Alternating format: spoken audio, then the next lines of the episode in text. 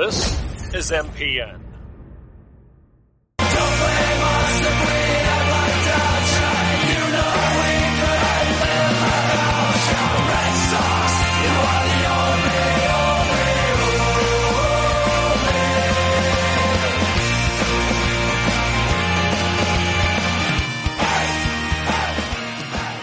Welcome to MPN.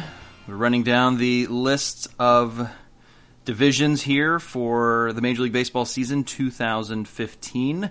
Making our way through it now, starting now with the AL East.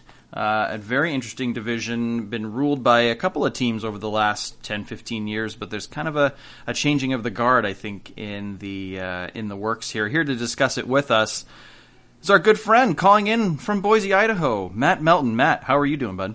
I'm very well. Thanks for having me, Ryan. I, I appreciate this. Oh, good. Yeah, I, I, we're we're happy to have you on here. Now, you are the biggest Red Sox fan that I know.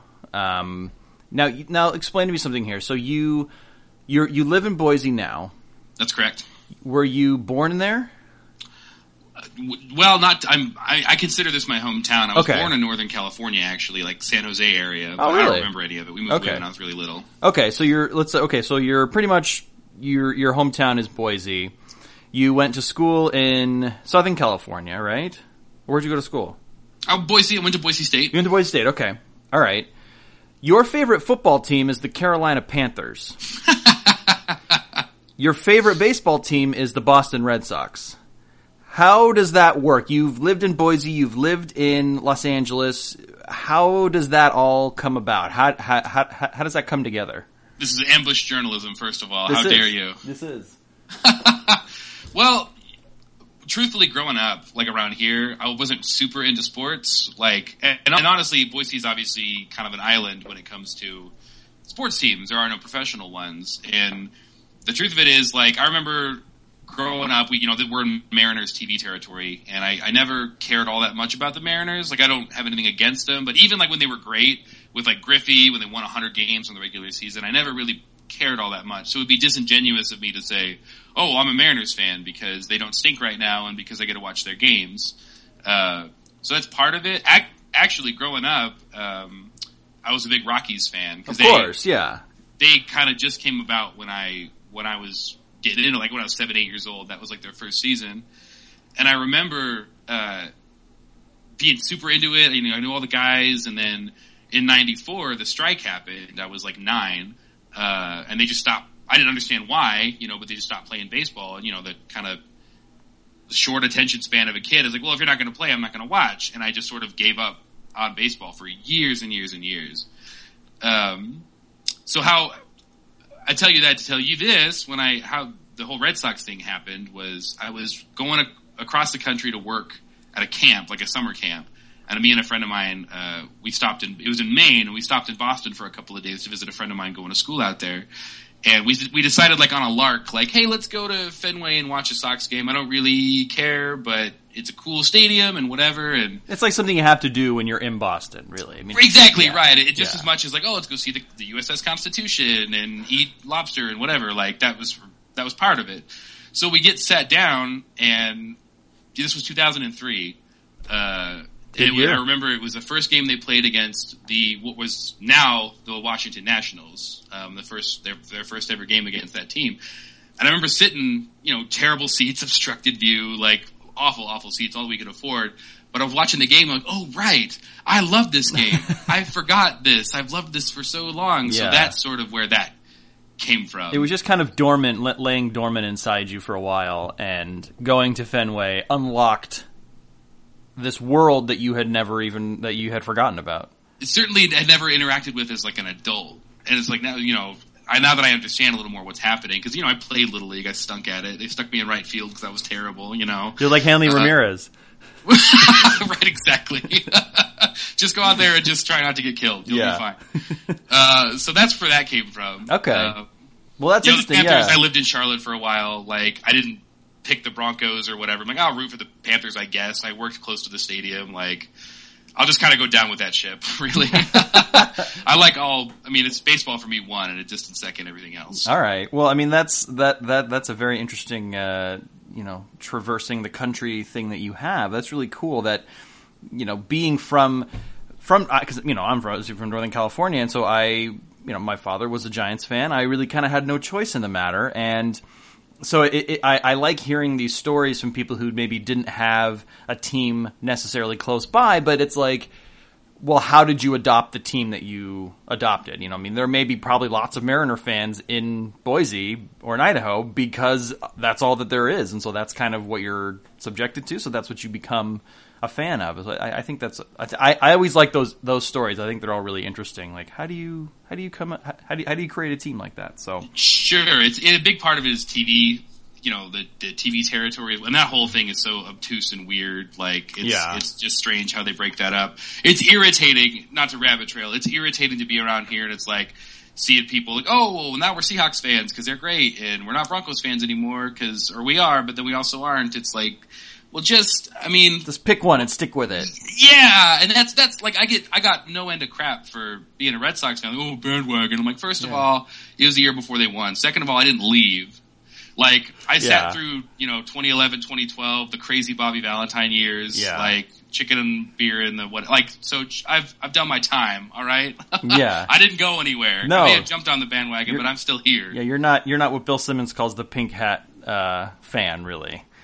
Exactly. Yeah. Exactly. So Matt, you also have a another podcast, a baseball show that you're going to be revving up here pretty soon. Um, you and your friend Cody, you guys have a show called the baseball that that baseball show. I'm sorry.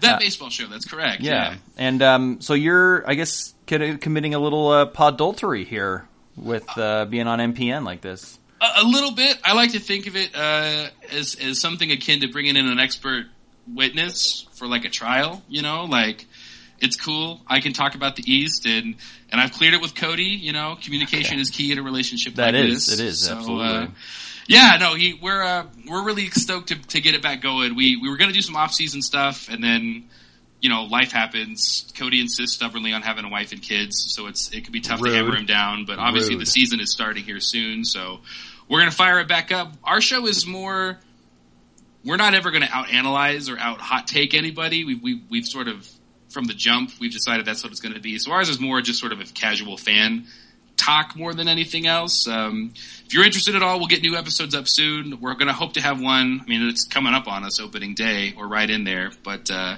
yeah, we're on iTunes, that baseball show, Twitter, uh, at that baseball show, I believe, Facebook fan page as well, the whole the, that old chestnut. So we're excited to get that going. Awesome. Well, that should be great. Everyone should uh, should check that out after they check this episode out. So.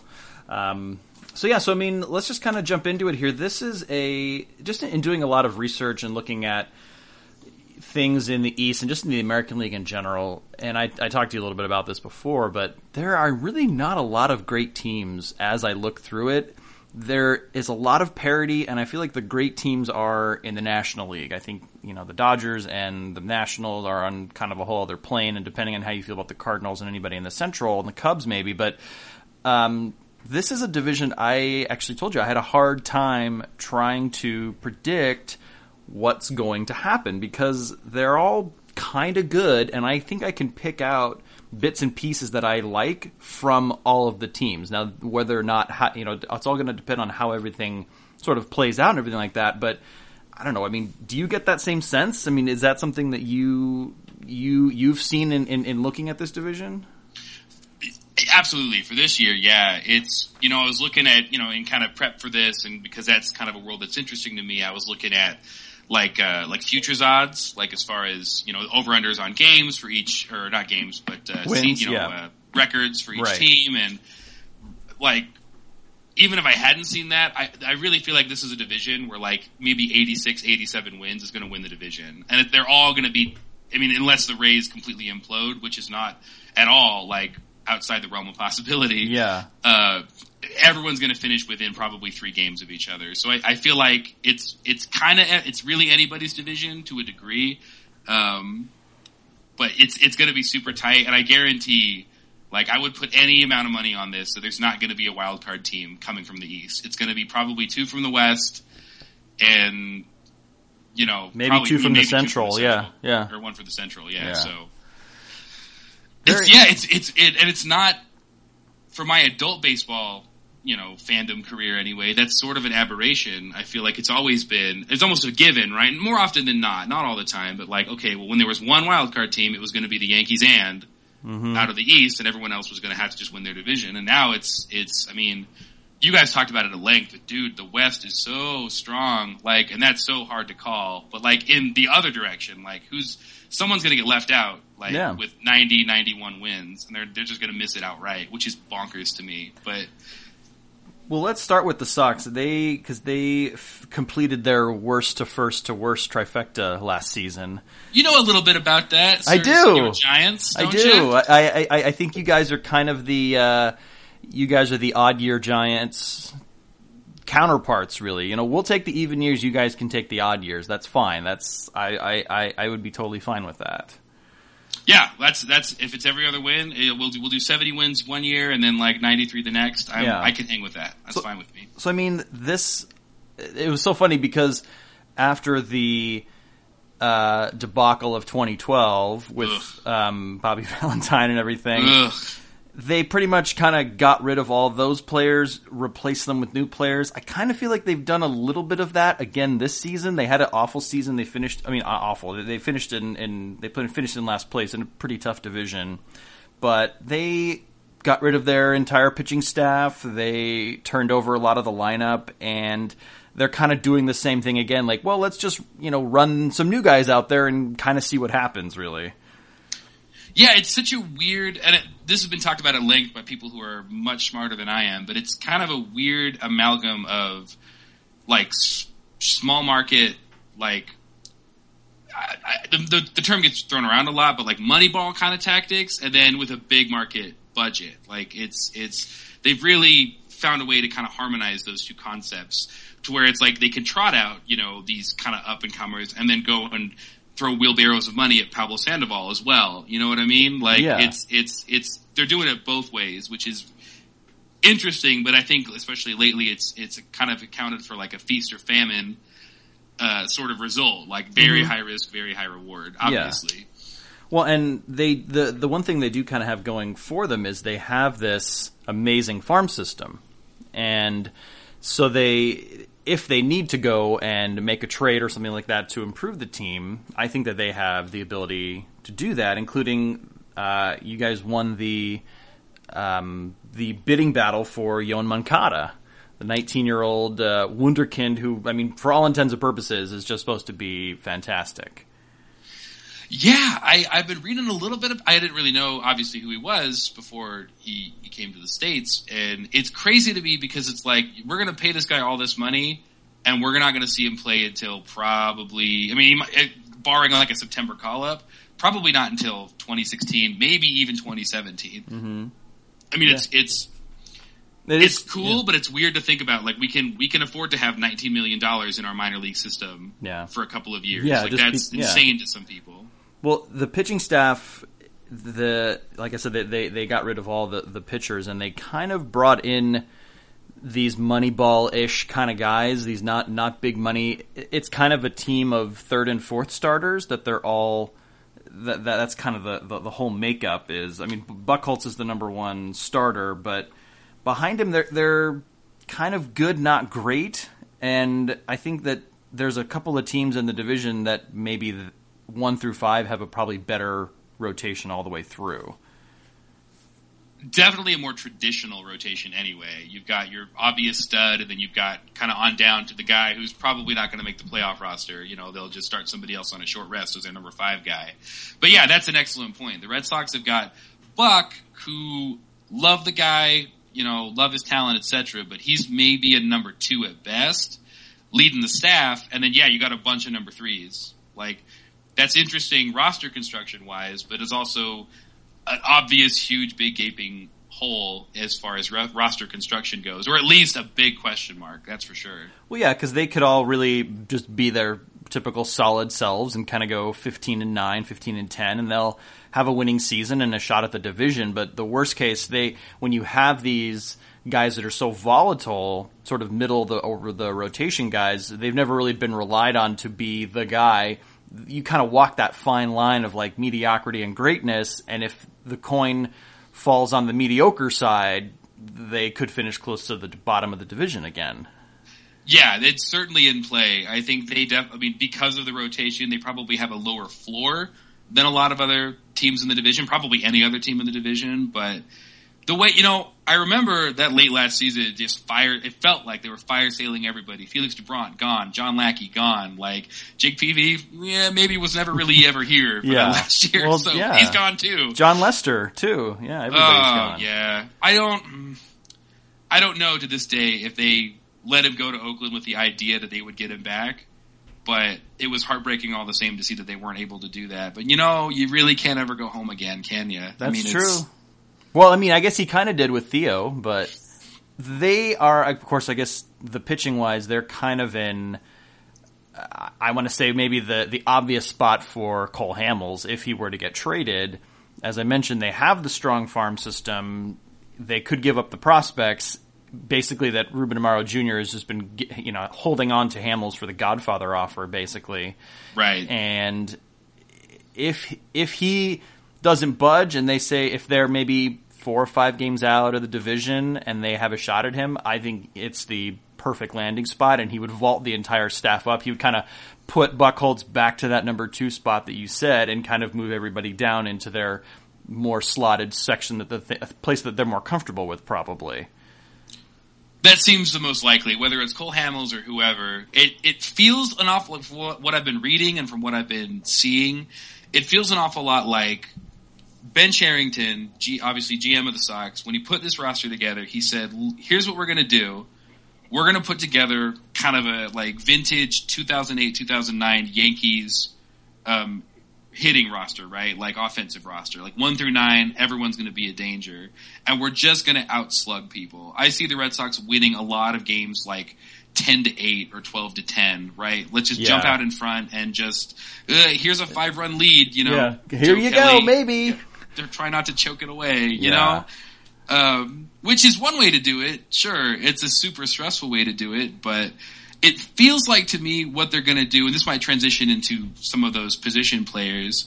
I think they're just going to muddle through like the first half of the season. This is my prediction anyway. Okay. They're going to muddle through the first half of the season with Clay Buchholz and basically four Tim Wakefields, you know, who are just innings eating, you know, Yeah. right, maybe pitching right around 500 with like a four or five ERA, win some, lose some. Mm-hmm. I think what's going to happen is with the embarrassment of riches they've got in the outfield, um, especially corner outfielders, um, it's probably we're probably gonna, they're probably going to be buyers at the trade deadline. You know, maybe 500 plus or minus a couple games.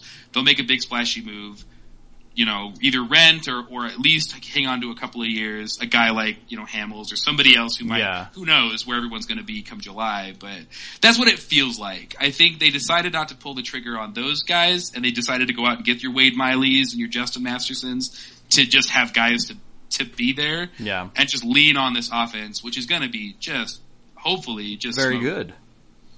Yeah, no, I, I, I and I think that you, you talked about those those outfield spots. I brought it up a little bit in the open, sort of jokingly, but I was shocked when I pulled up the depth chart and saw Hanley Ramirez in left field with the Green Monster, and it reminded me so much of like 2007, 2008 Manny Ramirez. Just sort of he can just slug the hell out of the ball, but you can kind of put him in left field. That's really the one place you can kind of put him if you if you want to just kind of hide his defense a little bit. But I was shocked because he hasn't really spent any time in the outfield in his career. I was looking on on on at his stats and his defensive stats, and it's like he's been a DH, he's been a third baseman, he's been a shortstop, but I couldn't even find any time when he has been an outfielder. And it seems strange to me that for someone who is been known to not uh, get along with his teammates or to wear out his welcome within a few years, that he would just sort of be willing to accept that position to the outfield. I mean, I know Xander Bogaerts is great at shortstop, but does Hanley think that he's great at shortstop? He probably still thinks he's great at shortstop. So it was it was odd to me that that he would just accept that no problem. Yeah, it's a weird marriage. Like maybe he played left field in college or something, but yeah, as far as like at any kind of major league level, I'd never even heard of it. So when I first heard they were, first of all, I had no idea they were targeting Hanley. I knew Pablo was was kind of in the discussion early on, especially after the Will Middlebrooks trade to I think San Diego Yeah. or whatever. free Yeah, it was. whatever Yeah, it yeah. was. and I don't remember which one came first, but the Hanley one came out of left field, like not so to speak. No, no, no pun intended. like, yeah. Uh, I had no idea. I was like, well, what are they going to do with him? Does that mean Bogey's out? And they go, oh no, they're going to stick him in left, which is where, as to my knowledge, he's never played before. So it's it's bizarre. Certainly, I, I'm cautiously optimistic, and I think it's going to be one of those things where you know, maybe we can hide the monster can hide maybe subpar defensive numbers for just having his bat in the lineup. Yeah, it's really how it's how it feels anyway. But he's still a great hitter. I mean, there there's no denying that when he is healthy and firing on all cylinders, he is he was is one of the most dangerous hitters in either league.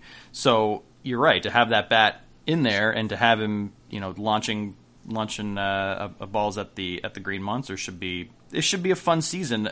You know, maybe one or two years of of Hanley Ramirez before he starts to kind of wear on people a little bit. And he's, oh man, he would just be the, I could just see the articles coming out of Boston when the first time that he mopes around or he does something and then they're going to want to run him out of town very quickly, I think. Um, but I mean, oh, right. yeah, I mean, the, being, Manny being Manny is still it's a touchy subject for a lot of folks. Yeah, it's funny for everybody else, but it, I think it's yeah, it it can be touchy on that. I mean, you talked about the outfield situation a little bit with like you got Mookie Betts, you got Rusney Castillo maybe in there, who's he, he's banged up a little bit right now, but you still got Shane Victorino and Hanley. You've got essentially what the Dodgers had last season. They've got five or six guys for only three spots. How do you think it shakes out, and what's your best outfield options? Do you think?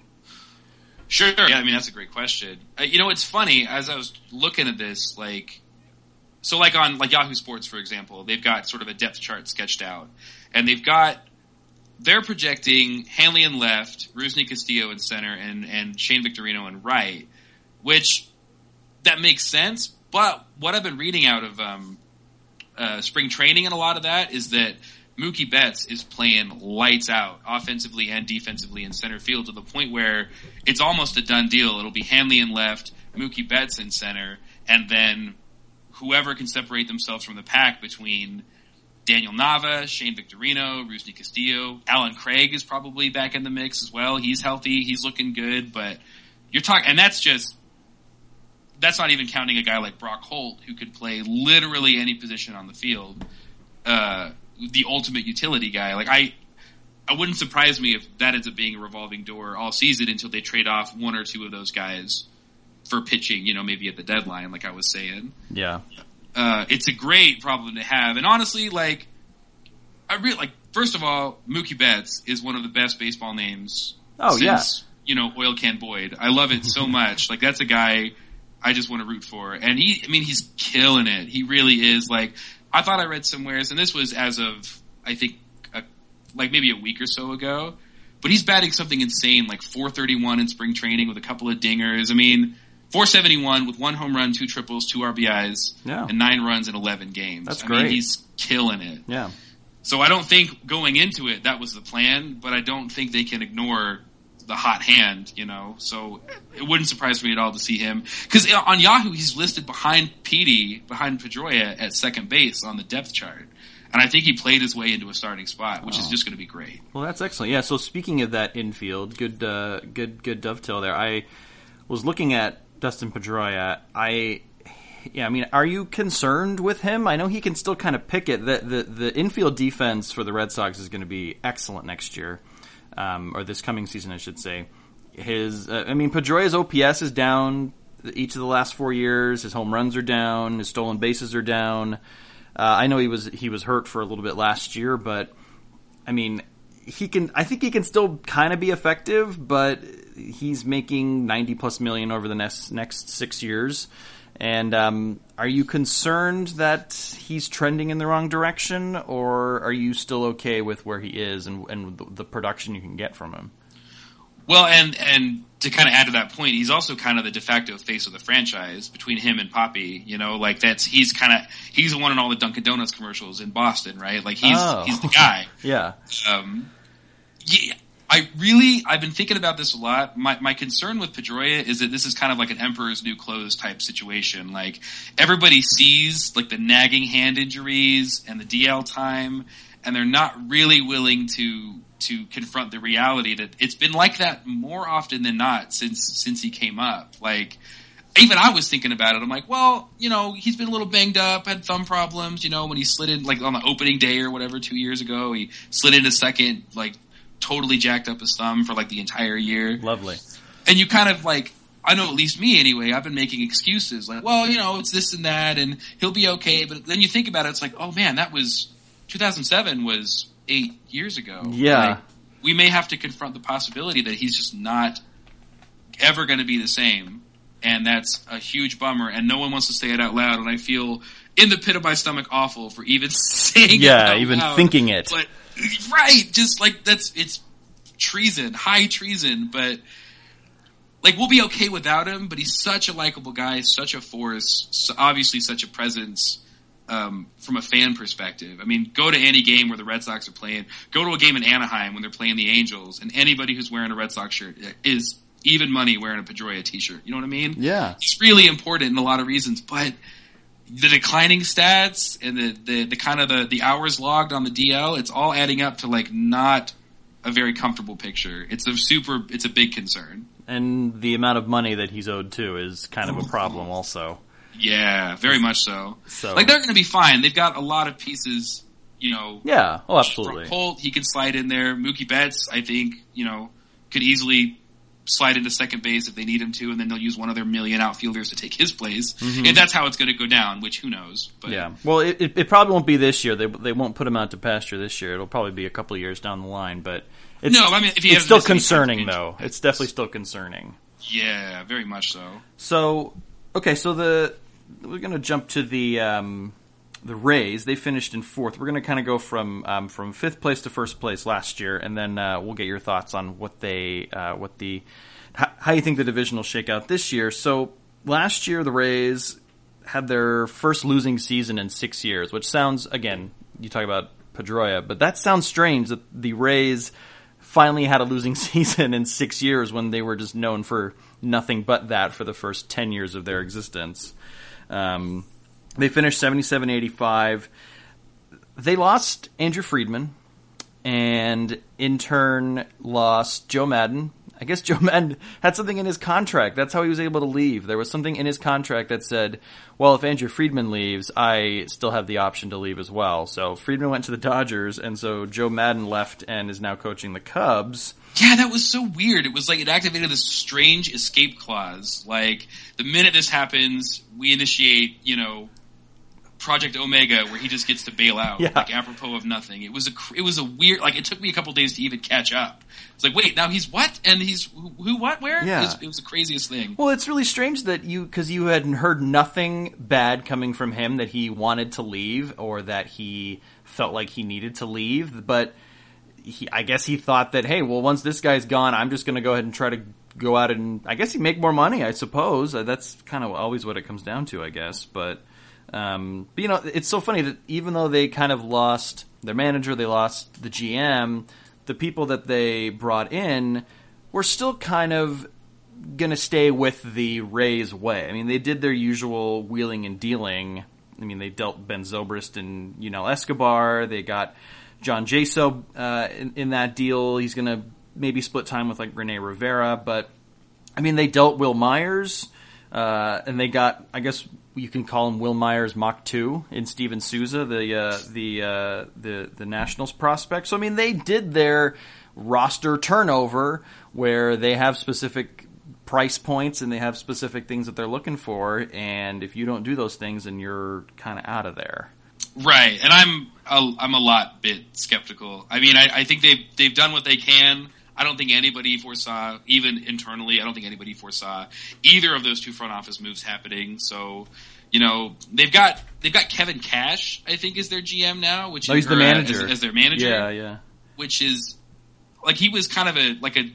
I remember he, he was on the Red Sox. He was on everywhere for like a season as like sort of a sort of a journeyman catcher, right? Sort of just like a mercenary guy. Like they'll be fine with that. But I did read an interesting thing. He's the youngest general manager or like uh, like coach or manager or whatever of all the four major sports in this country Wow. by far the like by by a mile almost. Like he's he. I think he was playing as early as like a year or two ago. I don't remember. I had his Huh. Wikipedia page up. I, I closed it down, but so there's an interesting factoid. I don't think that it's going to factor in as much as people probably think.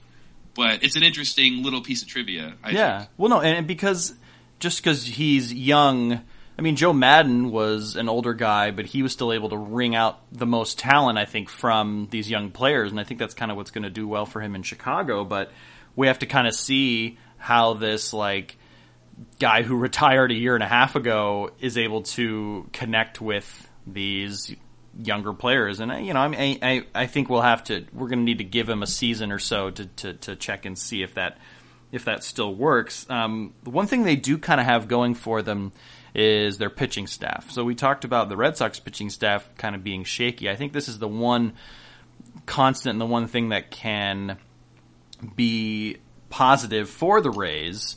Um, obviously, they lost David Price last year, but Alex Cobb, Chris Archer, Odorizzi. I mean, that's a pretty good one through three, and they're maybe getting Matt Moore back from injury. So, I mean, if they're going to win games, it's probably going to be on the back of their pitching staff.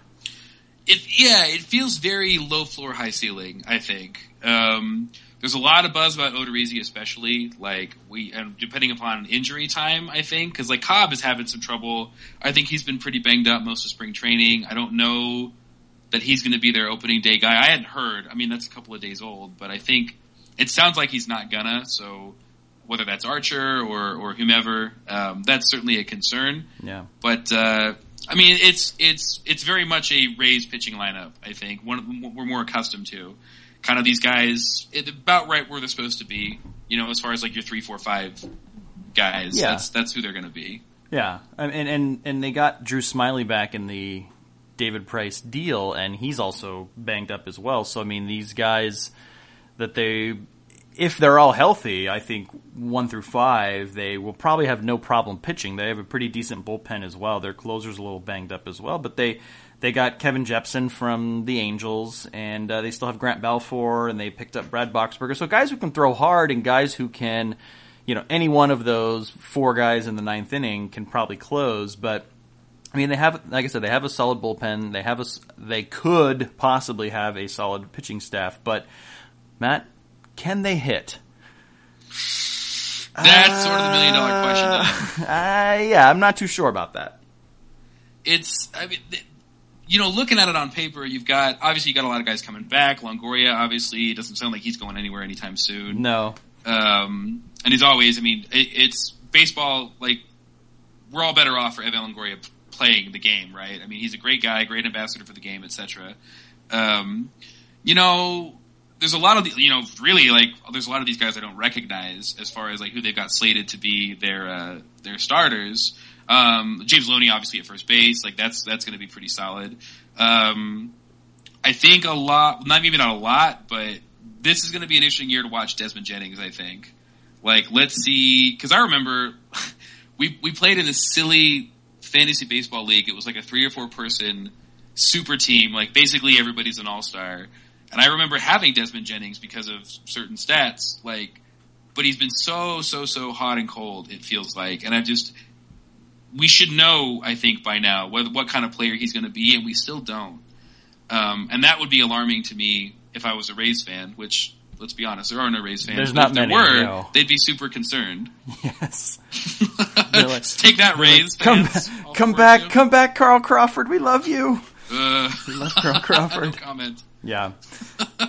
I mean, yeah, and, and but they, it, but it's interesting though because, I mean, I, I, I look at their team and I and like, you said, there's there's not a lot of people, a lot, a lot of names that jump out. Kevin Kiermaier, their uh, now their starting center fielder, um, but there's not a single player on their roster that was worth more than 3.7 wins last season. Zobrist was five, and he's traded. Um, and they were second to last in OPS last year. So, I mean, they didn't do a good job supporting the good starting staff that they already had. Um, but I think the key is going to be kind of how Steven Souza plays out because he was kind of this big piece that they got in the Zobrist deal. And, and I think that if he can kind of flirt with 15 to 20 home runs, he's, he, he's been great in the minor leagues. He's just hit the snot out of the ball everywhere he's been. But if they can get anywhere from 15 to 20 home runs out of him, with him and Longoria, and if Jennings can get back on base again, it's maybe starting to come together a little bit. But there's just a lot of ifs, and I just don't think that. I think one of them is not going to do what they think they, they're going to do. Yeah, it, this this this feels like a very low ceiling team. Like even if everything breaks their way, I don't. I mean, in again, like we talked about, like where in a, in a division where 86, 87 wins might win it for you. That's that's probably them playing well above their heads. That's somebody coming out of nowhere having a banner year. Like just too many things to sort of hope happen to feel any kind of good about. For me, anyway, projecting them to go anywhere but dead last. I just I don't see it. I'm not saying it couldn't happen. I mean, obviously people get hot at weird times. Cut to all the you know fans of the Royals nodding their heads sadly, but Right. uh, it's just it doesn't feel like it doesn't feel like they're they're going to be anywhere close to contending for this season and probably next. Yeah, I mean they they do have some pieces in the minor leagues because they're the Rays. They have a great scouting staff, but you know, yeah, it's it's not looking too good for uh, this team that made the World Series less than ten years ago. So that's really interesting. Um, so the next team on the list in the division uh, also did a lot of wheeling and dealing the offseason. That was the Toronto Blue Jays. Um, finished at eighty three and seventy nine. Um, their big move happened in bringing back a conquering Canadian hero in uh, Russell Martin. Signed him away from Pittsburgh. I mean, I didn't see the press conference, but did they bring him in in like a Mountie outfit with like a on a giant horse? Because it seems like everybody made such a big deal, like, oh, you know, he's Canadian, right? So they're gonna give. I mean, like okay great yeah i mean he, he he's now this uh, very very rich canadian baseball player and he, he's excellent he, he's a fantastic player he's one of the three probably the three one of the three best catchers in baseball but um, you know I, I guess there's no word if he has a seat in parliament yet so i'm not sure. Uh, but um, but yeah, I mean they they made a couple of, of, of really big splashy moves in an effort to be relevant because they've they and the Mariners now have the longest playoff drought in Major League Baseball because now that the Royals made the playoffs last season, so they have constantly in the last couple of years their GM Alex Anthopoulos has just been let's just make these big moves and hope something sticks and we're able to work out. But they haven't had anything work out in so long. And so maybe they're hoping that this crop of new players big moves big deals will finally take them into the wild card into the postseason or something like that. I'm I, i'm not sure. Yeah, was it was it was it 2013? I think I remember reading just everywhere, right? Like, oh man, the the the Blue Jays are loaded for bear on paper. Their lineup was filthy. Like they got these guys. They got Vegas has got them at like three to one odds to win the division and like five to one to win the series. Like such crazily loftily high expectations, and they just I don't know. I- I think that's a part of it, but it just totes did not pan out for them. Just so, I mean, it was a tough. What having no skin in the game. I mean, I felt bad for those guys because that was just. I don't. I can't recall another time where there's been such high expectations for a team that has so completely under delivered on them. I mean, almost to the point it might have been impossible, but even even knowing that, it was it was rough.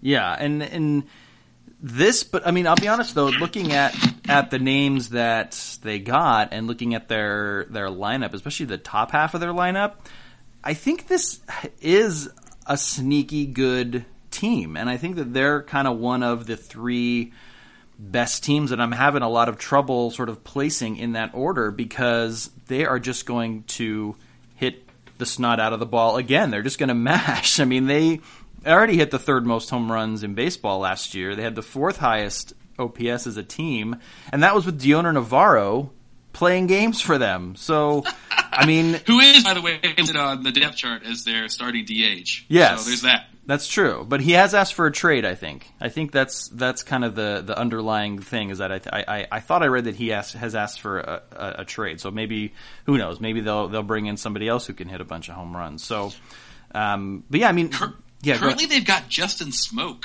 yeah, uh, written behind. Uh, this is according to Yahoo Sports anyway, as as the as the uh, on the depth chart at DH, which I think is.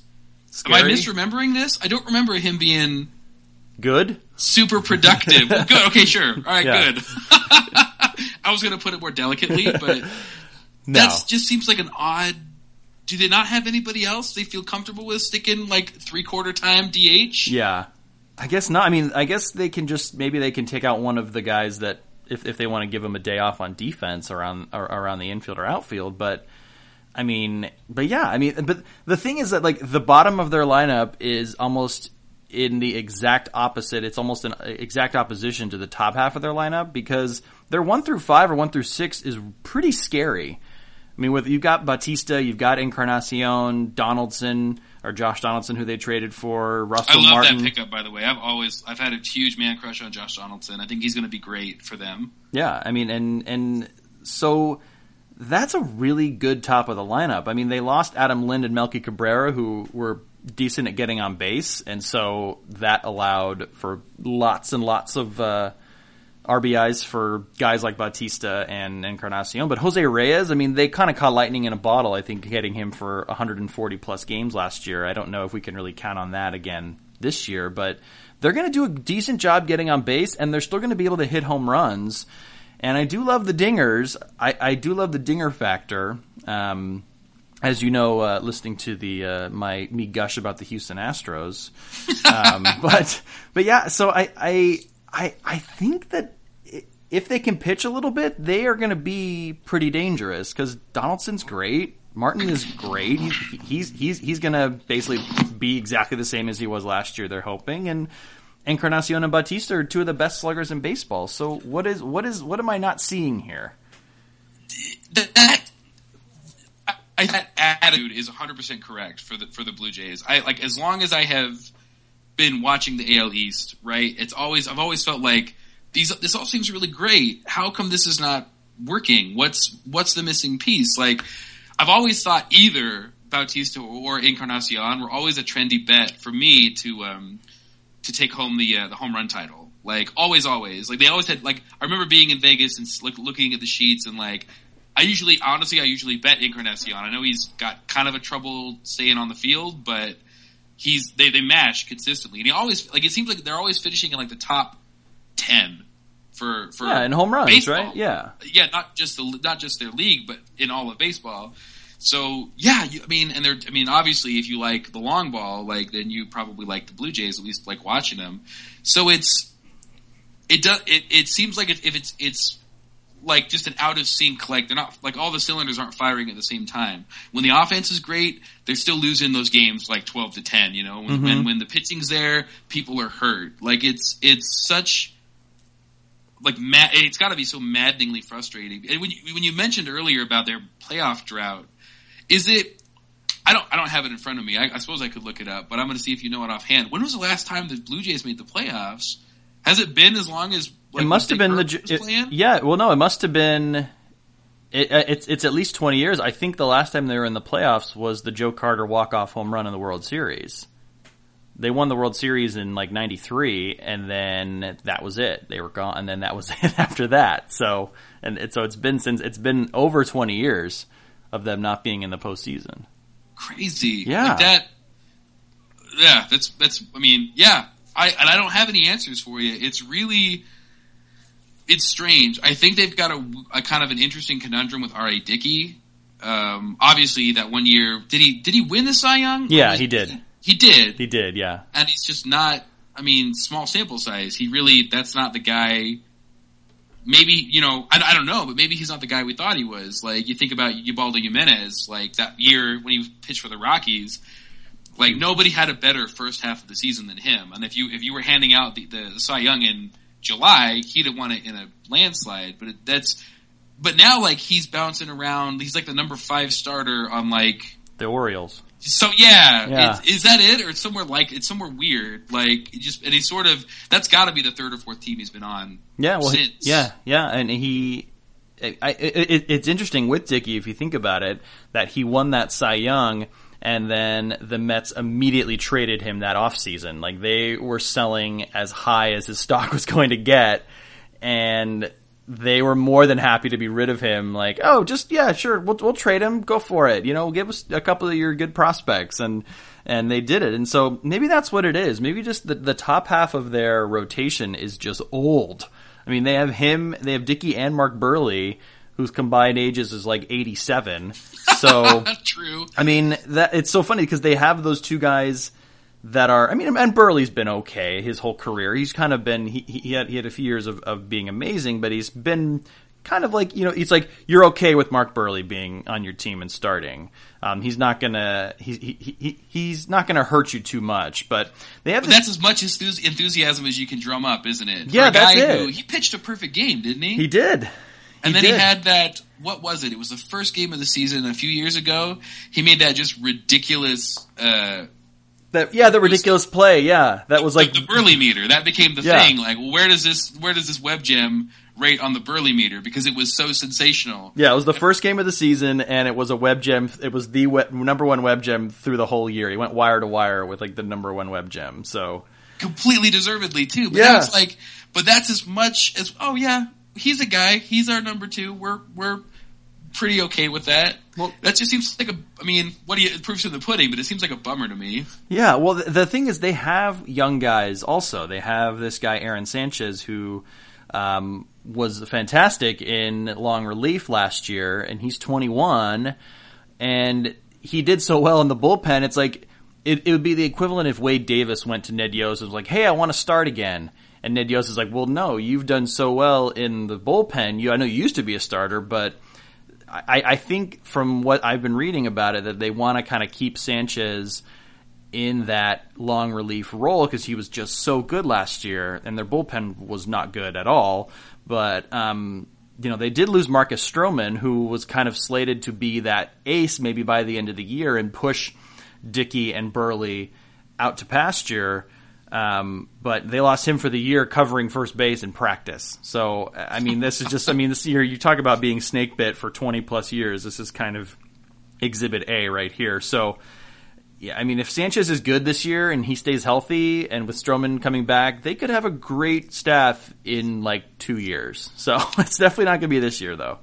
Right. Sp- speaking of, I'm, I, I feel like we're close to moving on, but I want to touch on this real quick. Speaking of what feels like a stopgap measure, what do you think of the signing of Maicer Izturis to second base? He's been fine. I mean, he's not. He has zero pop, and he had that's kind of his thing. He's kind of the Rey Ordonez of today. He's going to be okay for you at second base, but he has zero pop, which is fine. I mean, you can put him at seven or eight or even nine, and get him. You know, he'll he'll he'll get on base a little bit, turn the lineup over, and ultimately he'll probably end up scoring seventy or eighty runs. But um, I don't love it, but he- he's he's kind of like Mark Buehrle in that sense, where it's like well, he's just a guy. He's your guy that you have, and he's not gonna ever hurt you too badly. Where you're like, God, I'm gonna call Sports Talk Radio and complain about Maicer Izturis. Like, Doesn't even rate, yeah, an No. irate, you know, local sports morning show rant for sure. Yeah. He's just a guy. they're not gonna know his name like the first quarter of the season. They're gonna call him like Mister Turris or something. I don't know. Right, that'll be fun to watch the uh, the local broadcasters trip over that name. I mean, he, he was he's been in the league for a minute, played with the Angels forever and ever and ever, but he was always that. My buddy Colin and I, another big Red Sox fan, we, we we sort of call him Player X, right? Yeah, Like like when you're playing like a like let's say when you're playing like the show or whatever, and you're playing like dynasty like multiple seasons, and the game has to start making up guys like oh well here's this guy Joe Smith who is on your team now and Yeah. he plays in right field. Like he's kind of I mean it's a fancy way of saying replacement level player, but that's kind of how I feel like a guy like Izturis is like, and, and he's also playing. How about that? Yeah. Like, he, here's a guy that can play baseball. We always felt that way about JD Drew yeah, never understood the JD Drew signing. Like the joke between him and I was like his baseball card is just that like silhouette that you Yeah. see on like a video game. yeah, just- yeah. And he's he can play too. Yeah. There he is. Well, we um, so we're getting down to kind of the home stretch here with the last couple of teams. Now, Sure. this is a team I think that you probably have some opinions on, probably one way or the other. Being a Red Sox fan, the uh, the Bronx Bombers and New York Yankees. They finished in second last year, which I wouldn't have even thought if I didn't see it with my own eyes, because I just feel like there is. I mean, maybe it's just a maybe it's just a New York media thing, but I just feel like there's always doom and gloom around the Yankees these days. Um, they finished 84 and 78. Um, I think this year they'll probably maybe even flip that a little bit. Um, but they, everything that is not related to Alex Rodriguez is super bland. I think with this team. I, don't know if you agree, but I look at their players and I look at the moves that they make, and everything just kind of seems very vanilla. They're not making those Yankees prototypical moves where they're just so splashy and they're making all kinds of you know they're they're they're doing the the dump truck full of money up to their the players' houses and things like that. But I mean, I, I, guess it's just it's just strange. I, I, I wonder why, but they didn't. They got Didi Gregorius to replace Jeter? Question mark. I mean, that's kind of the, that's the next guy you want to to to to, to be at that hallowed shortstop position, but. Well, and to that, all I can say is that I'm not comparing Nomar to, to Derek Jeter, but like, welcome to our world, Yankees fans. It has been impossible to replace Nomar at shortstop since I mean this has been a problem for the Sox for 15 years. Like, and I I feel like it's going to be a problem for them too. And I think a lot of it is expectation. Like the next guy to take over after Elway. Like, uh, yeah. wasn't that um that but was it was Snake, wasn't it? it? Well, no, it was it was Bubby Brister first. And then, exactly. and then, yeah, right. and then Jake the Snake came in and gave the position a little bit of legitimacy. Um, but yeah, it, it, shortstop's kind of a tricky position because a-Rod, guys like A-Rod and Nomar and Jeter in the mid 2000s, early to mid 2000s, they were very, very offense heavy. And I feel like it's shifted a little bit more these days where, I mean, just from the Giants perspective, a guy like Brandon Crawford, he is wonderful on defense, but yet all you're hoping is that he'll hit 240 and he won't murder you with the bat. But the I, I, think there's a weird shift now where there's the, the the, the the defensive aspect is more of an important one than maybe what you can do with the bat or even both. But um, Gregorius is supposed to be good at short. At short, he will probably hit as well as Jeter did his last couple of seasons, but he's going to play a pretty nice shortstop. I know he because he played for Arizona last year, so I, I saw him a little bit, but I mean, they're they're kind of a weird team because they're old, but they have some youngish type of pieces that I think are kind of really exciting. And you know, a guy like Dellin Betances, who whose numbers really popped off the page. Really, looking at his numbers, um, was he on your uh, All Star uh, fantasy team? Did he make it onto anybody's or? I don't think so. remember? Okay. We also might have stopped paying attention because it turns out fantasy baseball is a long season to be active in every single day. Yeah, especially is. when you're playing with four people, it just becomes it's a silly chore at that point. Like, yeah. when does fantasy football start again? Right, exactly. Well, uh, he was he was well. Just maybe you can get a, a, heads up. Then you can you can jump on him before before this this comes out. He was five and 0, 1.4 ERA, 135 strikeouts in 90 innings last year, and he's now going to be the closer. So that's pretty all right. That's that's not bad. That's not bad. Um, but one thing they couldn't do last year, which I thought was really strange, was hit. They couldn't hit. They were twentieth in runs scored last year in all baseball. They were like twentieth in OPS, twelfth in home runs. I mean, they. I don't. They couldn't hit. no, and I don't know if there's anything that's left in there that, or, or the, the, the people that they brought in again will necessarily fix that.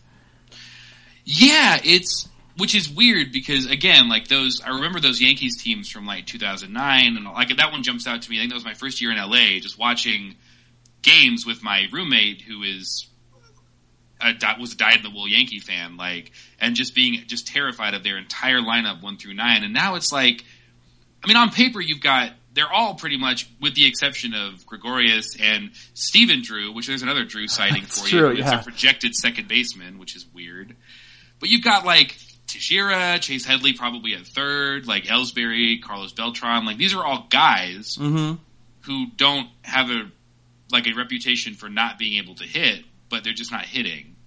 And it really feels to me like you know this kind of the and it's it's it's sort of low hanging fruit, but and and of course this this is a complete conflict of interest as a Boston fan, but this all this whole thing feels to me like here comes the bill for for your reign at the top of the AL East for as long as you had it. I mean, Robin Peter to pay Paul, super overpaying guys when they're 25, you know, paying a guy when he's 40 for the guy he was when he was 25, like that kind of thing. Like that, I think that's what we're starting to see. I mean, because they're not they're not super old and they're not super like it's there's nothing No, so they're- glaring yeah. like holes. They're like early se. to mid 30s guys. I mean, uh, with the exception of uh, Beltran and A-Rod.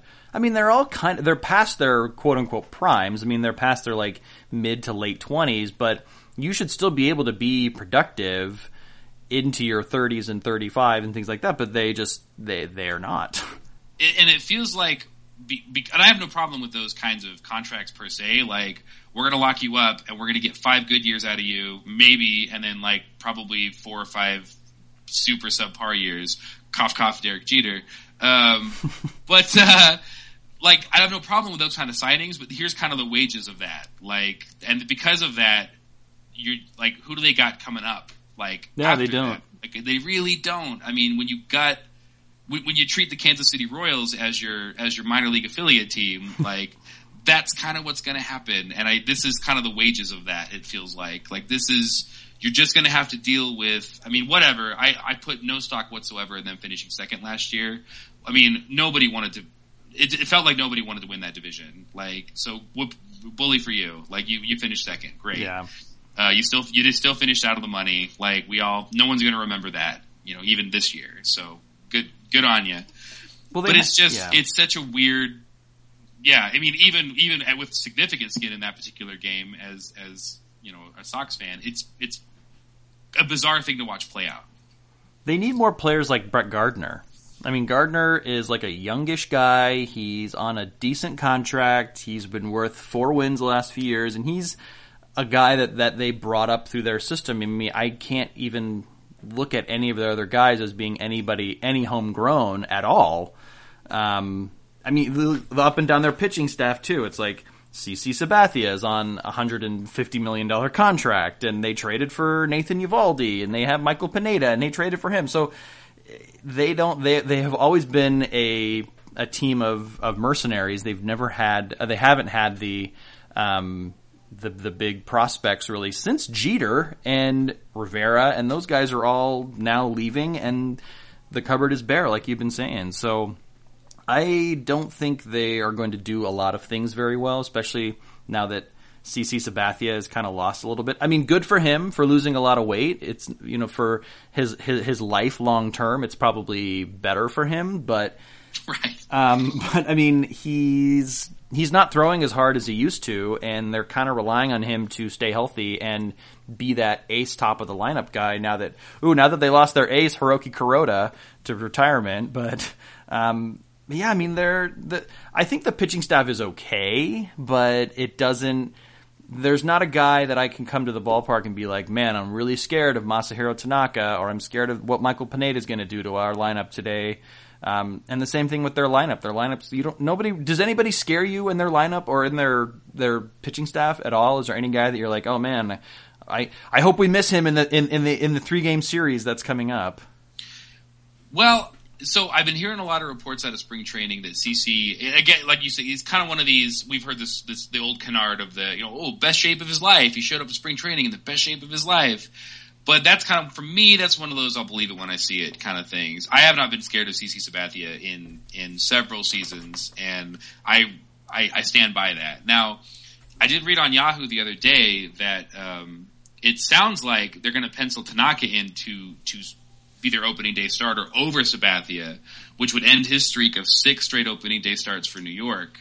So I think I don't know what that means necessarily. I know CC's had you know he's had some injury issues and whatnot. Obviously Tanaka has.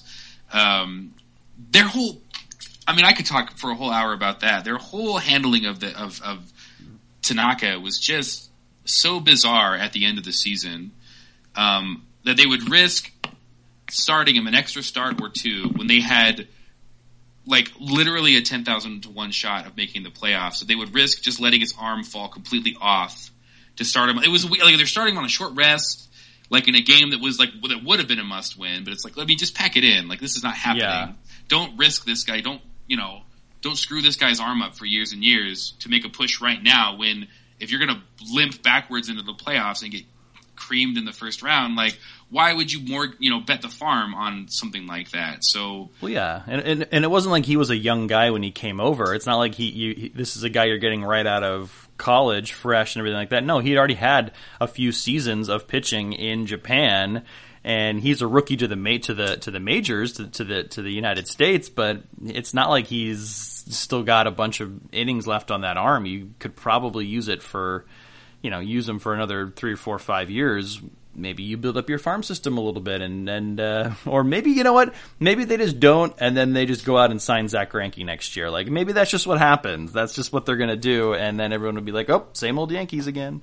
Wouldn't shock me. Like No. I remember that ten, to talk about people who are scary. I remember that 10, 10 game stretch last season where Tanaka was just lights out. Like looking at his stats now, like he finished with like a two set two point seven seven ERA, which I don't think tells the whole story because he really was like that guy was terrifying. I don't know whether or not that guy's going to show up. The interesting thing, I went and looked this up by um, by innings pitched last year, like which I think is a decent indicator of who you're going to get. Like Hiroki Kuroda led the team with 199 innings pitched.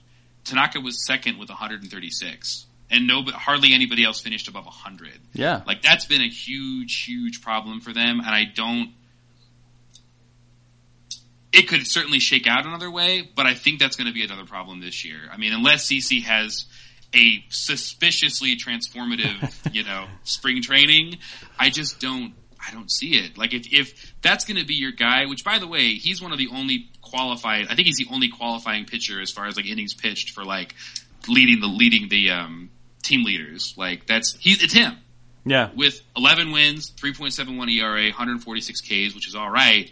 But like, and then you've got, I mean, I mean, Michael Pineda was good in a yeah, there. but he but he but he was the, the the thing is that these all all these guys were good in small samples. I mean, I know Nathan Eovaldi a little bit, but he's been traded twice. He's supposed to have this electric stuff, and they gave up a pretty decent piece in Martin Prado to get him. I mean, maybe they could have saved a little money on Chase Headley if they just kept Martin Prado, but you know, I mean, that's beside the point. Whatever, but um, I mean, I. I, I, I have to agree with you. I, I have to agree. I think, and I think it was a really interesting way that you put it. I think that was a really good way of putting it. That the chickens are coming home to roost for the Yankees, and for years and years of of, of, of dominating the division by just outspending everybody. So I'm hoping, I'm hoping that a similar thing will happen to the Dodgers, but without all of the World Series titles in between. So. So can I have it both ways, Matt? Can I not have it both ways? I mean, it's too early to tell. I know, I know though that it feels like the Yankees are one one bad hop away from having to start like Chris Capuano or Ivan Nova, and that's just that's that's or Alfredo Aceves, which let's be honest, those are nightmare scenarios. That's Yeah. not what you want to see, and I think we're gonna. I'm, I'm, I'm saying it now. We're gonna see that somebody's. I mean, whether it is whether they mangled Tanaka and or if CC's the same CC, whether Pineda can't stay. Like it's gonna be one of those guys, and it's gonna be just a mess. yeah, if Chris Capuano is involved in your season in any way, it, it, things have not gone well for So, you. yeah, it's horribly off the rails if if that's starting pitcher and Chris Capuano are in the same sentence. Yes. bad, bad news bears. Instead, yeah, and and uh, is not your is not in between that. Like if Chris, so right. yeah. Um, so let's start with the, let's finish out with the team that actually won this division last year and uh, looked like a pretty decent World Series favorite before they ran into the buzzsaw that was the Kansas City Royals. That was the Baltimore Orioles. So finished 96 and 66. They had the second best record in the American League last year. And really, kind of looking over, they're the shortest, they're my shortest little thing of notes that I took here because there's not a lot that's different. They have a lot of the same players, and in fact, maybe with the guys coming back from injury, maybe even are a little bit better than they were at the end of the season. So, I mean, for all these moves and all these big offseason deals that a lot of these other teams made, the Orioles were pretty quiet in the splashy big moves that they made. Um, I mean, they, they lost Nelson Cruz. He hit 40 home runs last year. You talk about suspicious home run totals, but um, especially for a guy who's actually gotten in trouble for it before. But um, they lost Andrew Miller to the Yankees. Uh, he came over from the Red Sox and had 14 strikeouts per nine innings uh, in the um, in, in in the bullpen. They, he, he he was a part of that Boston fire sale, but. I mean, their big piece, I think, the kind of the key for them is Manny Machado, the one of the best young third basemen in the game. He's so fun to watch, but he's coming off an injury. He looks like he's good to go for the season opener, but you know, you know, you, you can never really know. He, he, he's supposed to be miles ahead of, of his of where he's supposed to be, and he's healing amazingly. So they're counting on a big season from him. And if he's in there, I, I have a hard time picking against the Orioles again. I mean, I don't know. What do you do? You do you like them at all with the same team that they had from last season? I, I do. I think is the answer for sure. I've always, I mean, you know, interdivision rival aside, I've really liked what the Orioles have been doing, um, especially since Showalter took over. Um, they they just seem it seems like they're just just getting just incrementally better and better every year. We haven't really seen a, a, significant spike, and we haven't really seen a significant drop. It feels like anyway. Whether or not I don't, I don't have the stats in front of me, but that's how it feels. Um, and I, I, I, agree. Like you really didn't see, you know, MLB trade rumors and all this, not really making any splashes, and look, kind of looking at their their roster. I, I don't know that that sort of thing is necessary. No. I for me, and you know, spoiler alert. I I, I think the Red Sox are going to win the division um, based on what I think they're gonna do. But in a year like this, it wouldn't surprise me where you've got a team like this. It doesn't really have any glaring strengths, but neither any glaring weaknesses. Like, wouldn't surprise me at all to see the Orioles repeat um, with this exact same team. Because why, when everyone else is kind of having these weird, fluky, you know, chaotic years, why wouldn't a team like this win 87, 88 games and and go to the playoffs again? Like, I just unless like something catastrophic happens, you know, maybe maybe Manny ends up, you know, I think maybe he's on step one where like Petey's on step four or five of like being worried about his injury history, but like I think he's got a much high on and I love the guy. I think he's got a much higher ceiling than Pedroia has. Oh, absolutely. what yeah. kind of a superstar he can be. I'd be a little worried about you know his the time missed, but I, I think it's a little early to to hit the panic switch just yet on that. Like, but unless something crazy like that happens, I mean, you've got perfect. I mean, it's totally serviceable, and that sounds boring, but in a weird year like this is probably going to be, that's it, it, wouldn't shock me at all that that's what's going to do it. Yeah, I mean they. I mean they're. I yeah. I mean the, the, that's the thing. Like we're both struggling for things to say because they're exactly the same as they were last year. Really, I mean their pitching is fine. They're Chris Tillman. I like Bud Norris. I think he's he's a fine third starter. Um, this is actually, you know, we talked about Ubaldo Jimenez, um, but he was a he was a, a, serviceable pitcher as recently as two years ago, and of course we know about how he's been in the past. But of course the fluctuation of pitchers and everything like that. But um, you know their bullpen is solid. Their starting staff is nice, one through nine. Adam Jones is a nice piece in center, in uh, in, in uh, left field, defensively, offensively. They they won 96 games and they went basically an entire half of a season without Machado and without Matt Wieters.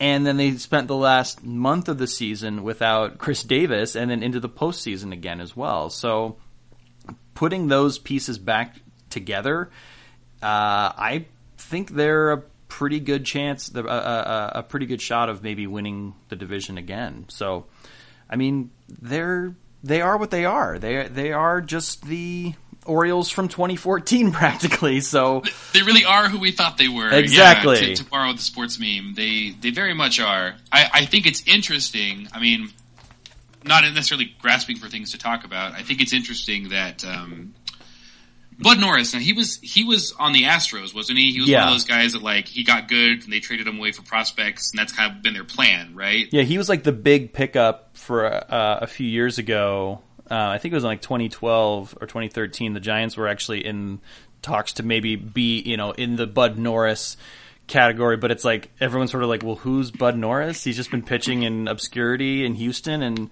um, so yeah, he, he he was in Houston, and he ended up uh, going to Baltimore.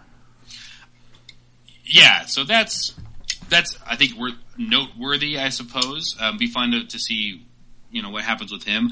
I speaking of noteworthy, I think it's interesting, and I wonder if this is accurate or not. But uh, I'm on the Yahoo Sports page. We're looking at their their roster, and Ubaldo Jimenez is, if this is accurate, which it may not be, according to this, he's the highest paid pitcher on this team right now.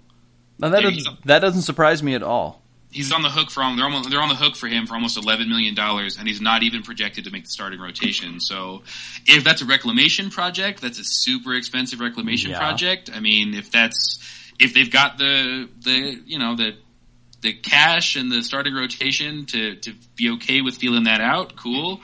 But If not, it can be a very expensive mistake, which really they're, they're, they're not really known for being a spend with the big boys type of. Uh, they're not small market because they. Ha- I mean, they, they they draw a decent amount of fans, and but they're not really.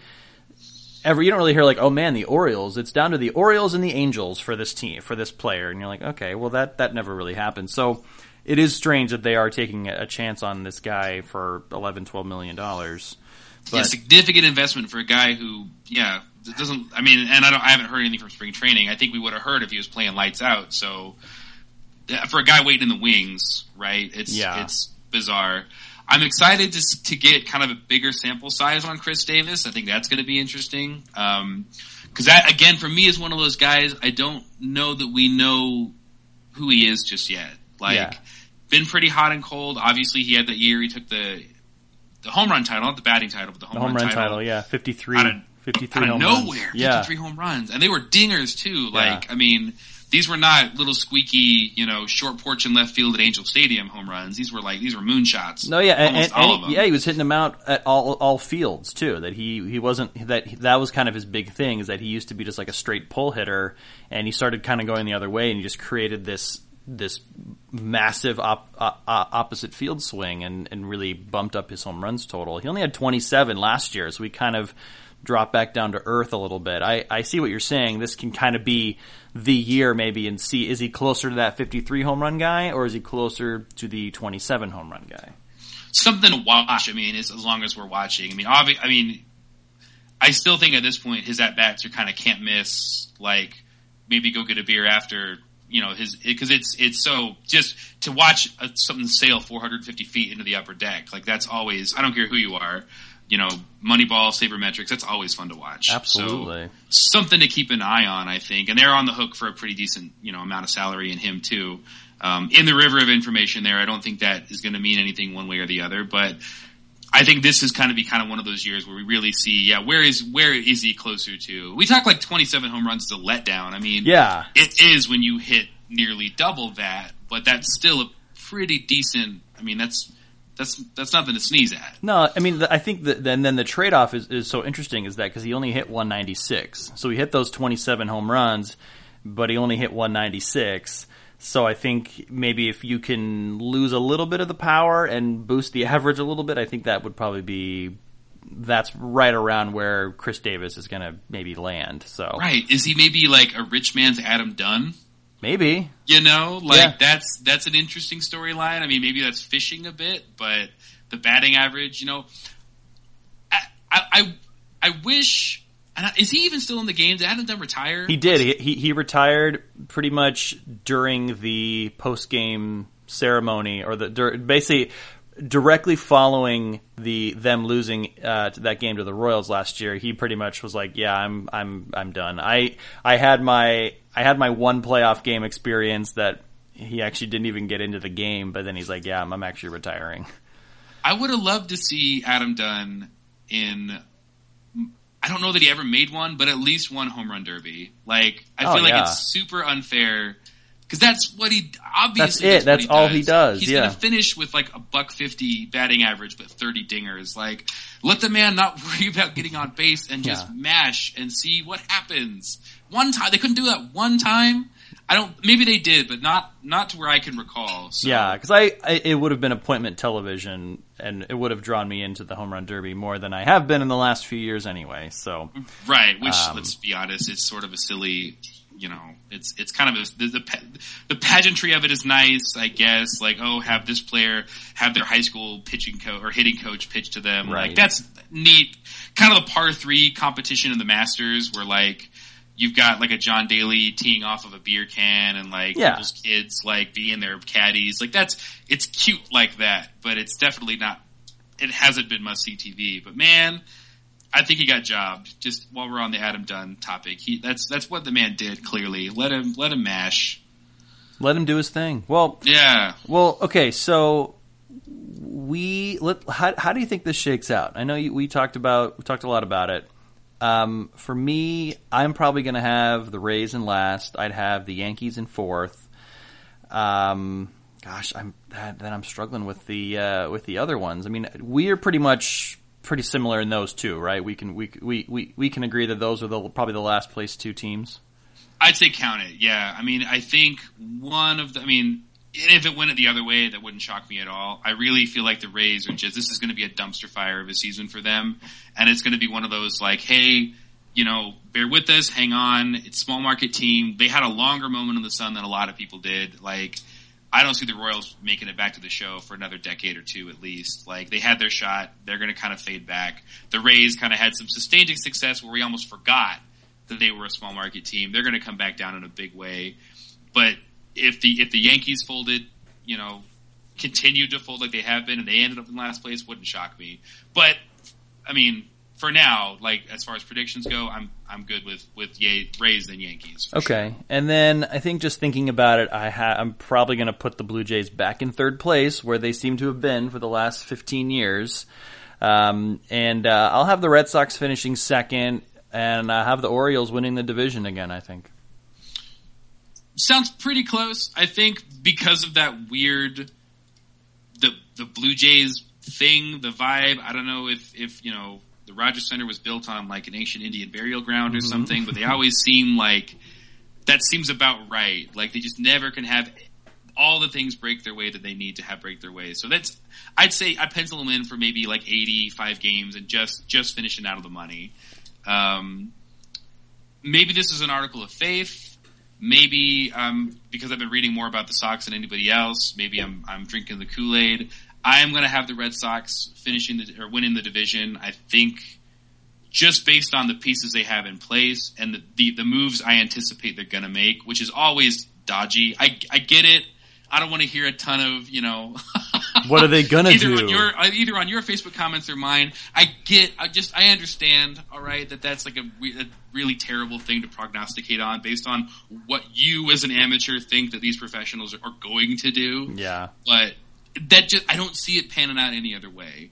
Um, I think that gives them just enough to push him into that 90 game territory where maybe they they just gut people out in the first half, make a big splashy deadline trade, hopefully probably a rental, hopefully hang on to a guy for more than a minute. As far as a starting pitcher goes, it can put you know elevate their game, but it would break my heart, but I it's the Orioles seem like a certainly a safe a safer choice to win the division, and it wouldn't it wouldn't shock me.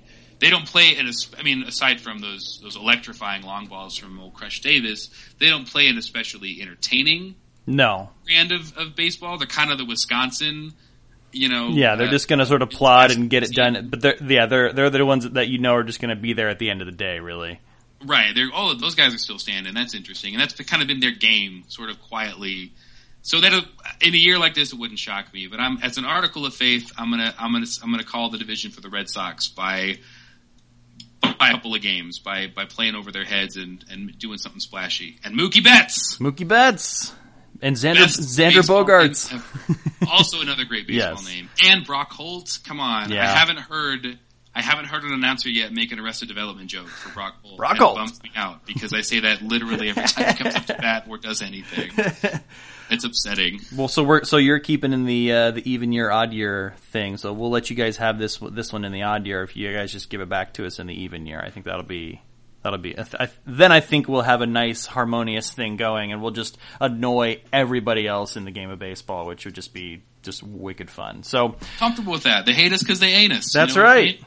Peanut butter and jealous. Can, can we? Can, we can we clear the air a little bit, just real quick? I know we're wrapping up. Okay. But while we're on that topic, like, can we squash this beef with Pablo Sandoval? Can we Uh, do we that? we're done with it. The Giants are done with it. He's the one that keeps talking about it. I I feel like. know, and it's it's it's almost like embarrassing. Like I'm glad that you're happy, but like stop. What, perceived or not, like we're we're done hearing about the ex girlfriend. Yeah. Yeah. I, I maybe real or like really real or perceived, and I feel like a lot of it's perception. I don't know that the Giants did him all that dirty. It didn't feel like it. I'm super stoked to have him, but it's it's one of these things where it's like, okay, just we get it. You're happy to be out. All this, like, can we can we get down to business? Can you can you show up in, in shape for spring training? And Yeah. can you just you know, it's it's I'm I mean, come on, Kung Fu Panda. That's you want to talk about like the naming of things. That's one of the best. I'm so stoked to be able to root for a guy who that's his nickname. No, it's and I great. always did root for him when he played for the Giants for literally that exact reason. That's all it takes for me, you know, individual player fandom wise. I'm super fickle when it comes to that, and I make no apologies for it. No, you shouldn't. You got to do you, man. You got to do. Yeah. You got to do you, and that's what it's all about. But the Kung Kung Fu Panda, I mean, he's going to mash at third base. You know, I'm super stoked about that. Maybe split some time with with Papi because he's 78 and Yeah. maybe can't do it every day. You know, like that'll be exciting, and they can move Brock Brock Holt Brock Holt! to third. You know, those will be fun games to watch too because we really do. For me, I I would. If they're not already making the bronze statue of David Ortiz to sit next to Ted Williams out on Yawkey Way, like I don't know, they need to get on that because that's happening. Let's be honest. I Oh, know yeah. there's this the recent stuff that that article that he wrote about this cloud of suspicion he's been under, but he's going to be the guy. But let's, you know, these are precious times. We're not going to have him that much longer. Do you think so. that they'll? Do you think that they'll also bronze the the needle into his arm, or do you think that that'll be like removable? Or All right, we're done here. That's it. I'm hanging out. well, if you want to hear more opinions about baseball all throughout the season long, um, Matt, again, you can uh, you can you can hear on that baseball show. Uh, and again, where can they find that? Uh, you can check us out on iTunes. Uh, I think we're on SoundCloud as well, but I know at least last season we were on iTunes. We'll always post links to the Facebook. You got a question, you got something you want to share, the Twitter account. I think it's, I believe it's that baseball show. I can amend that uh, later.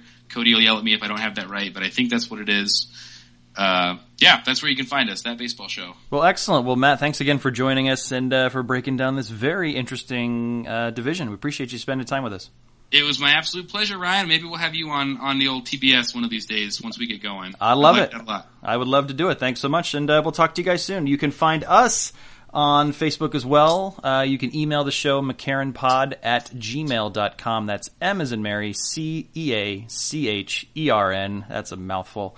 Uh, pod at gmail.com. Enjoy your evening.